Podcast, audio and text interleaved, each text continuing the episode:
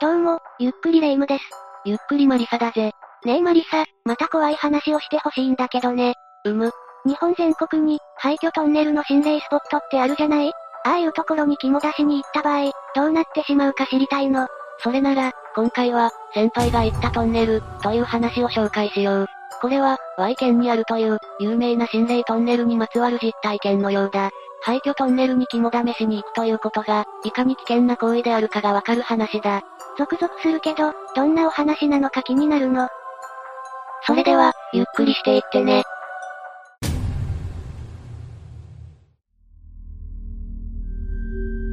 これは、私が18歳の時ですから、今から20年以上も昔の話になります。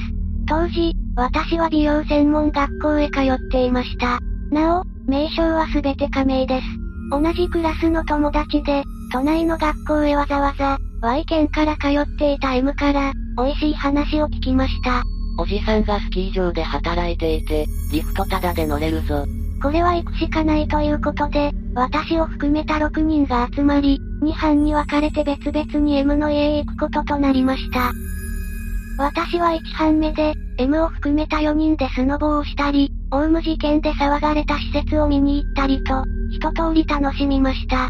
その後は M 家へ泊まるため、19時くらいにはお邪魔することになりました。少し時間が早かったこともあり、みんなでくだらないことを喋ったり漫画読んだりしながら、退屈を紛らわせていました。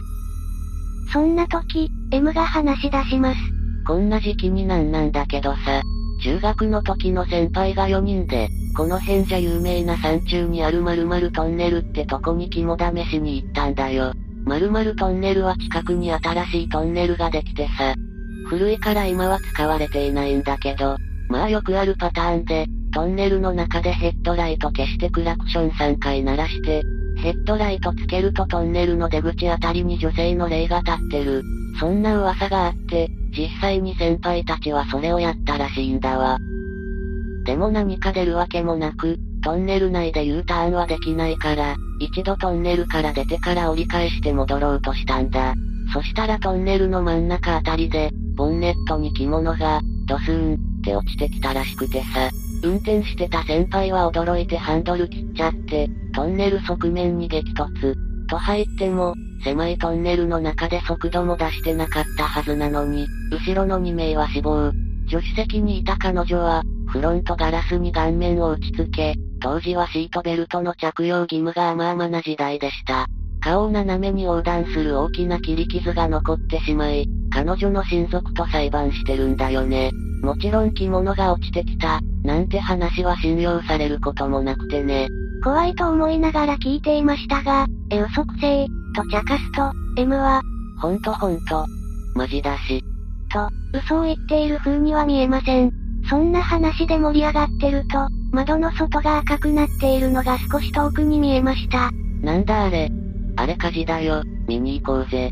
何せ暇な私たちですから、やじ馬になるのも仕方ありません。現場に着いたら、燃えていたのは M の同級生の家でした。M が、マジか、なんて驚いていると、向こうから人が普通に歩いて声をかけてきます。よう、M 久しぶり。その人は燃えている家の住人だったらしいのですが、大変なことになっているのに慌てる様子もなく、M はきょとんとしています。ああ、あれね、なんかわかんないけど燃えちゃったみたいだわ。あの家もう人住んでなくて空き家なんだわ。俺んち、少し離れたとこに最近越したのよ。火事になっているのにあまりにもヘラヘラ言うものですから、そういう問題なのかと違和感を持ちつつも、ついほっとしてしまいます。ちなみに後で無事鎮火され、怪我人もいませんでした。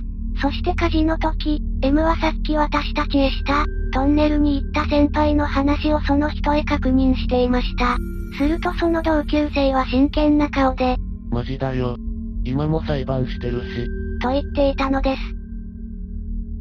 それから数日後、短い冬休みも終わって最後の学期が始まりました。休み明け、2班目でボードへ行っていた一人の友人が、連続で休んでることに気がつきました。あれ？ゆう、来てなくね？と尋ねると、M ともう二人の友人が、もしかしたら、と顔を見合わせます。M は言いました。お前らにも先輩の話しただろ。お前たちは行きたがらなかったけど、俺たち行ったんだよ実は。私たち1班はそこまでやんちゃな人がおらず、2班にはどちらかといえば行動派な奴が3人固まっており、まあ絶対行くだろうなと、容易に想像ができました。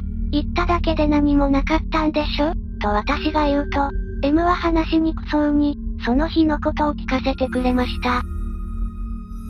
例の先輩の話をしたら2班の3人は、マジか、面白そうじゃん、行こうぜ行こうぜ、と盛り上がり、即車に乗って現地に向かったそうです。現場は想像していた以上にヤバそうな雰囲気でビビったそうですが、先輩と同じ行動をしたそうです。しかし何か起こることもなく、U ターンして戻ってくる時も何もなし。なんだよやっぱりガセじゃん。なんて言いながら、みんな内心ほっとしたのか、少し帰りの車内は興奮気味だったそうです。運転手は M、助手席に U。後ろに二人が座っており、前の二人と後ろの二人がそれぞれ話をしていたらしいのですが、途中から後ろの二人が、静かになっていることに気がつきます。そこで M がちらっとバックミラーで後ろの二人を見ると、なんと二人の間に、見知らぬ女性が座っていたそうです。もちろん車は一度も止まらず、誰も乗せていません。それなのに、突然一人増えている異常事態です。後ろの二人もその存在に気づいているようで、まっすぐ斜め下を見て硬直していたそうです。後にその二人が言うには、ゾクッとおかんがした瞬間、何かが隣にいる気配がして、ゆっくり気配がある方に目を向けた時、視界の一部で女性がいることに気がつき、そのまま恐怖で硬直してしまったそうです。M もあまりの恐怖に、運転しているのがやっとの状態。早く家に帰りたい一心で運転を続けます。ところがその状況に、言うだけが全く気がついておらず、急に返答がなくなった M に対して、少しムカッとしたようで、何急に無視してんだよ。変なやつ。なあと後ろの二人に同意を求めるべく、振り向いた瞬間、もろに目撃したのでしょう。U はすごい勢いで前方へ振り向き、下を向いたまま震えていたそうです。なんとか無事家に到着した瞬間、女性の姿は消えたそうです。みんなで飛び降りるかのごとく、車から出て家に駆け込み、いたいたいた。怖い怖い。どうしよう、と大混乱状態になり、結局恐怖で寝ることもできず、朝早い時間の電車で戻ってきたとのことでした。電話をかけても言うは応答がなく、心配する日々が続きました。そして半月後あたりになって、もともと痩せていた優が、さらにげっそりした状況で投稿してきました。